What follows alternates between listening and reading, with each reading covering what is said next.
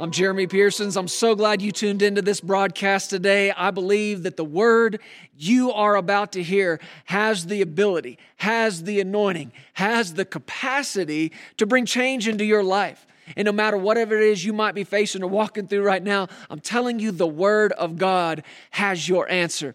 All right, let's get into the word together, and I'll be back at the end of this broadcast. Proverbs chapter 4, verse 20 Solomon writing to his son, he said, My son, give attention to my words. Incline your ear to my sayings. Do not let them depart from your eyes. Say these three words with me keep them in. Say it again. Keep them in. This is a son, or a father, excuse me, talking to his son, trying to get some attention from him. You know what that's like. I know what that's like. Hey, boy, look at me. Pay attention. Don't be distracted. I know you got a lot of other voices coming at you. Mine are the ones that need to get in you. Mine are the ones that you need to keep in you. Because he went on to say, if you will incline your ear to it, if you'll, if you'll keep them in front of your eyes, if you'll keep them in the midst of your heart, these words, unlike any others, will be life to you. They'll be medicine and health to your flesh. And then he said to him in verse 23, New King James, he said, Keep your heart with all diligence. So there you see that word again, keep. He said, keep the words in. Now he's saying, keep them in your heart. Keep your heart with all diligence, for out of it or out of your heart spring the issues of life. The New Living Translation says, guard your heart above all else, for it determines the course of your life. So when he said, keep it, what was he telling you to do? Guard it. Your heart needs a guard. And like we said last week, you, you're the only one who can do the job. I can't guard your heart. You can't guard my heart. You can't keep things from getting in my ears and my eyes and making their way down into my heart. I'm the one. That's my anointing. That's my calling in my own life to guard my own heart. God Himself cannot guard your heart. You are that guard. And the reason we guard it is because the heart determines the course of your life. So if it's my heart that's determining where I end up, you better believe I don't want junk in here. I don't want something toxic in here. If I don't want to end up in the wrong place, I'm going to have to guard this heart to make sure the right things are in it and the wrong things stay out. And that's what we've seen a guard does. A guard serves two purposes, right? Keep things out that don't belong in and keep things in that don't belong out. That's what a guard does. And he said it like this in the Young's literal translation above every charge, keep your heart, for out of it are the outgoings of life. And then finally, the God's Word translation says, guard your heart more than anything else, because the source of your life flows from it. I read these translations to you because I'm trying to drive this home especially these things that we've heard over and over and over again, we tend to get kind of inoculized to. We, we get a little bit immune to how strong and, and, and how assertive it actually is. He's telling you to guard this thing more than you guard anything else, more than you guard your own physical body, more than you guard your own physical well being or your financial well being. Guard that heart. It's valuable, it's precious, and it's worth guarding. Go to the book of Luke, chapter 8.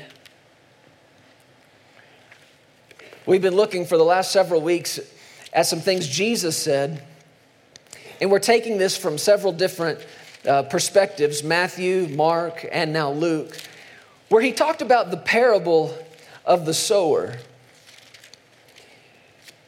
And without taking time to go back through the whole thing, you remember what we've discussed some. You know, Jesus stood up to preach, and all these people had come to hear him.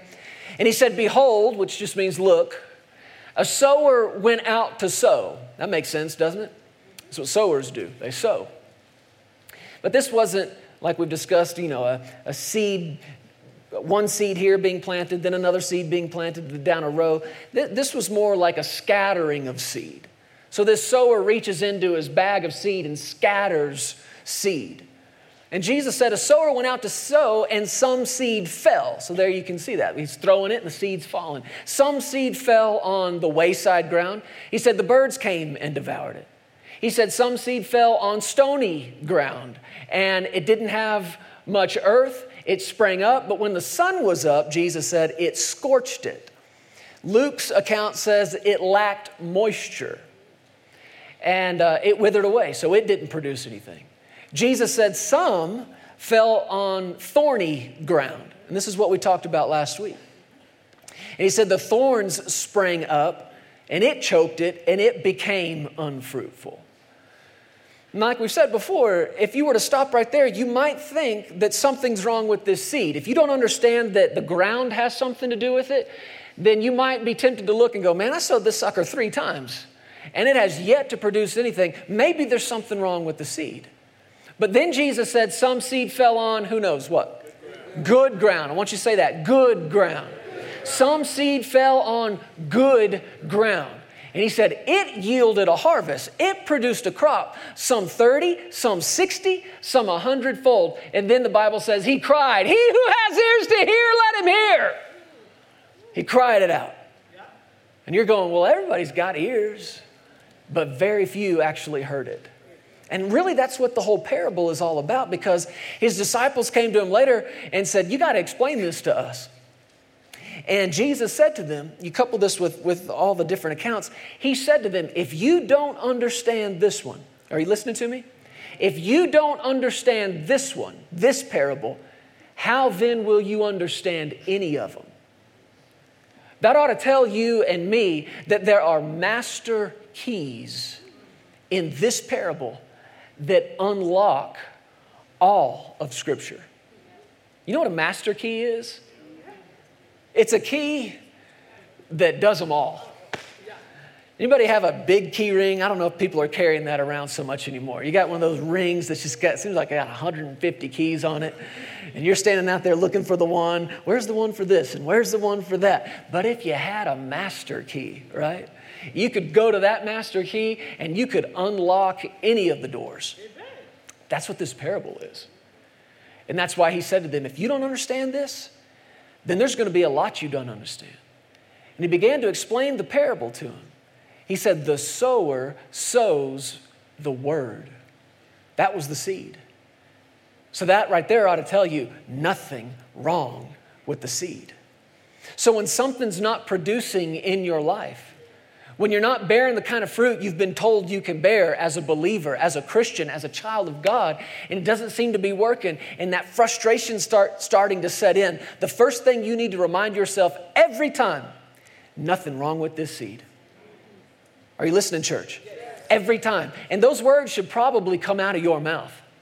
If you're getting frustrated, you, you, you're really only a few steps away from being frustrated with God. And that's a place you don't want to be. Just a little piece of advice, okay? Stay on his side. Stay on his side. Don't get in fights with him. You won't win. Don't get in arguments with him. He's smarter than you. He knows more than you. Is this revelation to anybody this morning? Stay on his side. And you do that by saying aloud, there is nothing wrong with this seed. Nothing wrong with this. This seed is an incorruptible seed. I was born again by this seed. This seed works when it's put in ground that it can work with. So you know to go back to the seed or go back to the ground.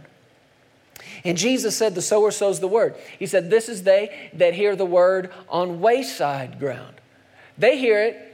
He said, They don't understand it. Remember, we talked some about this and Satan comes immediately and steals the word. Well, why was Satan able to do that? Do you realize he cannot do that in just anybody's life? He does not have that kind of liberty. He does not have that kind of power. Oh, don't say that, you'll tick him off. He does not have that kind of power. He's been stripped, he's been brought to naught. He cannot just do that in anybody's life.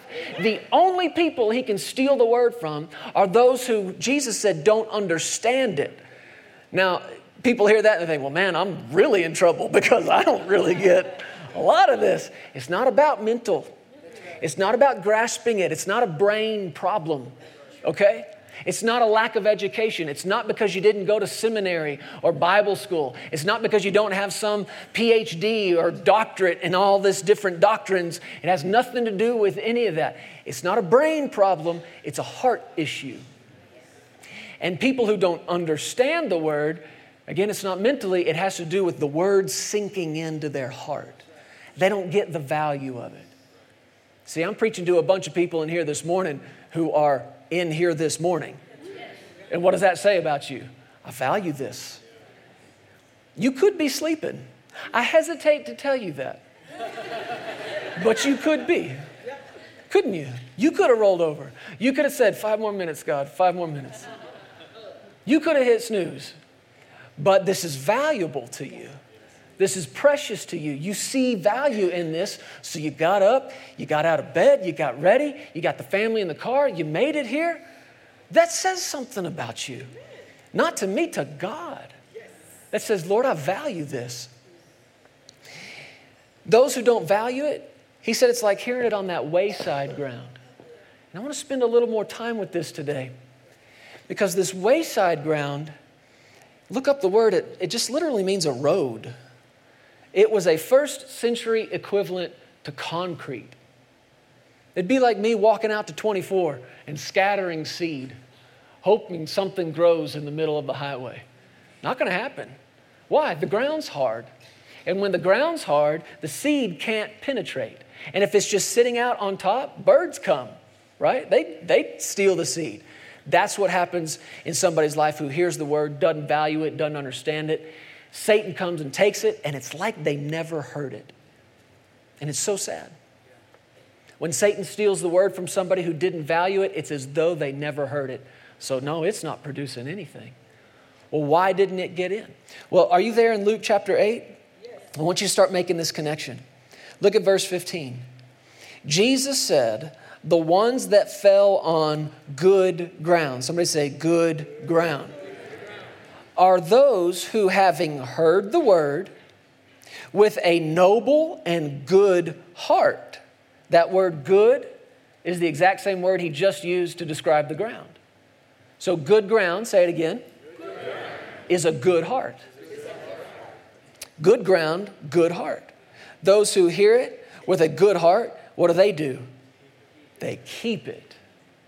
There we go again. They keep it, they protect it, they guard it and they bear fruit with patience. So, good ground is good heart. We need to get over now into talking about good ground. Because by the grace of God, that's what you and I are. And that's what we're going to be. That's what I desire to be. Is the kind of ground that the Word of God can go to work in and produce fruit in. It's not hard to figure out what good ground is. All you have to do is look at bad ground and don't be that. don't do that. So, if good ground is good heart, what do you know right away about hard ground? What does that tell you about the heart? Hard heart. Good ground, good heart. Hard ground, hard heart. This is a big reason the word wouldn't be able to produce. What makes the ground good? Let me just give it to you the way the Lord said it to me. You can easily see what makes the good ground good once you see what makes it bad. When we identify what kept the word from producing fruit in the first three types of ground or the first three kinds of hearts, we'll recognize what we don't want going on in our heart. We're setting up a guard. You don't want a hard heart. I'm going to give you a few scriptures here in just a moment. Can you handle a few scriptures today? Man, I am loaded. If I gave you everything that I saw from the word in this, it would be coming out of your ears on the way out of here today. So just trust the Lord with me. We'll get to the right thing. But one of the things that you and I have to guard over is the hardness of our hearts. You don't want a hard heart. Hard heart is like hard ground. When the word gets sown, it just sits right there on top, doesn't penetrate, doesn't get in. And Satan comes along and says, Thank you very much. I'll take that. And it's like you never heard it. Why? Because the heart was hard, couldn't penetrate. Put this verse on the screen for us Proverbs chapter 29, verse 1. While they're looking for that, I want you to turn to the book of Ephesians, chapter 4. You're looking for Ephesians 4? Listen to what Proverbs 29, verse 1 says He who is often rebuked and hardens his neck will suddenly be destroyed, and that without remedy. Let the severity of that kind of settle in for a second. Look at it. He who is often rebuked. So that's not just being corrected once or twice, is it? It's being corrected over and rebuked again and again and again. And a rebuke is a strong word. This is not somebody who is too concerned about how you hear it. They're not so concerned about the niceness or the politeness of what they're saying. A rebuke is a strong word. And he said, He who is often rebuked, rebuked and hardens his neck. It's not a word or a phrase we use too much anymore, but you're familiar with a stiff necked kind of person? The, the children of Israel got called this by God often stiff necked, and it has to do with a hard heart. It's stubbornness, if we're honest about it. It's just being stubborn. Somebody who's often rebuked and they're stubborn. They don't want to hear it, and they certainly aren't changing. That person who hardens themselves, hardens their heart to it, notice what happens. Suddenly they're destroyed and there's no remedy for it. That's not a concept you hear too much from the Word of God. I mean, I'm, we believe in a big God who does big things, and man, He saved you. He saved you from the hell you were living. He saved you. He saved me. He pulled us out of the fire. He can do a lot of things. So when you and I see something from Scripture that says this can't be fixed, you need to wake up, pay attention. How do calluses form? Look at your hands right now. Depending on the kind of life you live and the kind of job you have, you either have sweet, silky, smooth baby hands, or maybe you've got some rough spots, some hard spots, some, some spots that have calloused and gotten hard. When I was a freshman in high school, we had an English teacher that we thought was the coolest dude in the world. He was a young guy, kind of fresh out of college, I think maybe one of his first teaching jobs. He kept it on the down low, but some of our, the students found out he was in a band. And this band had a song on the radio, the Breakfast at Tiffany's song. Does anybody remember that song? I see the older people with blank stares on their face. That's fine, don't worry about it. You didn't miss anything. Younger people might remember that one. But it was a kind of a big song, kind of a one hit wonder. This was this guy. Our English teacher wrote that song, and that was his band. And man, when we found that out, we thought this guy was so cool. So, guess what? We wanted to be in a band. And I had a couple of guys in my class, we decided to start a band.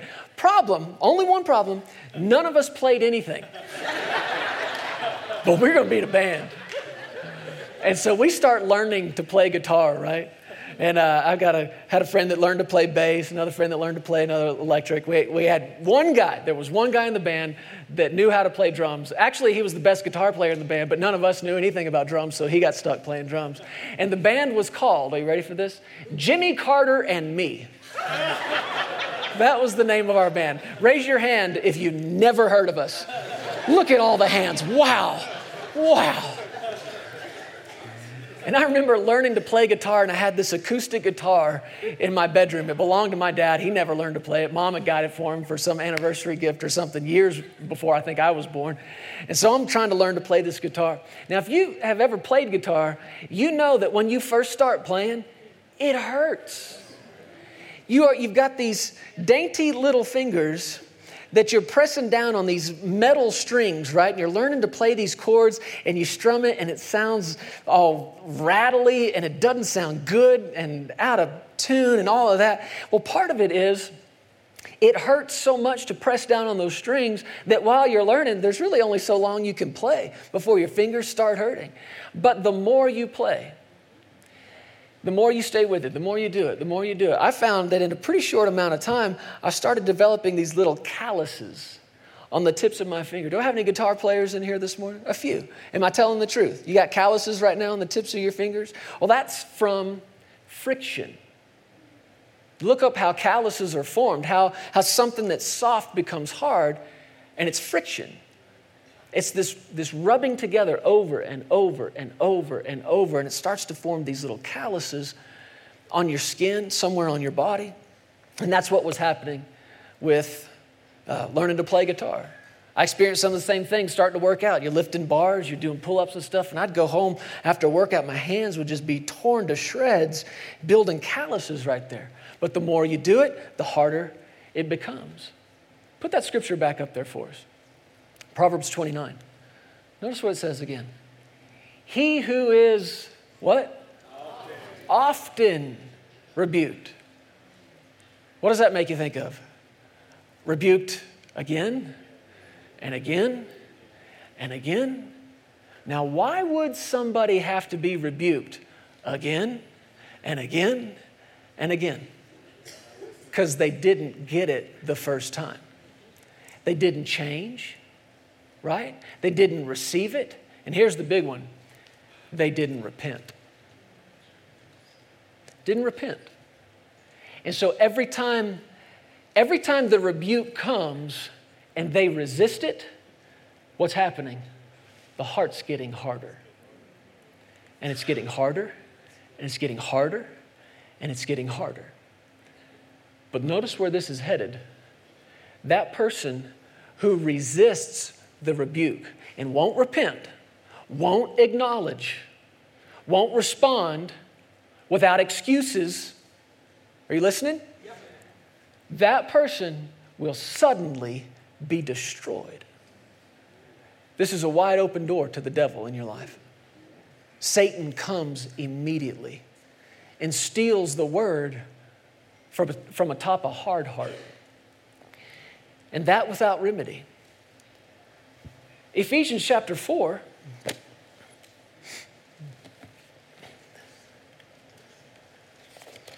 Did you find that one? Ephesians 4? Let me ask you this when was the last time you received a rebuke? Now remember, all of this is about hearing the word, right? The seed falling on your heart. When was the last time you got good and rebuked?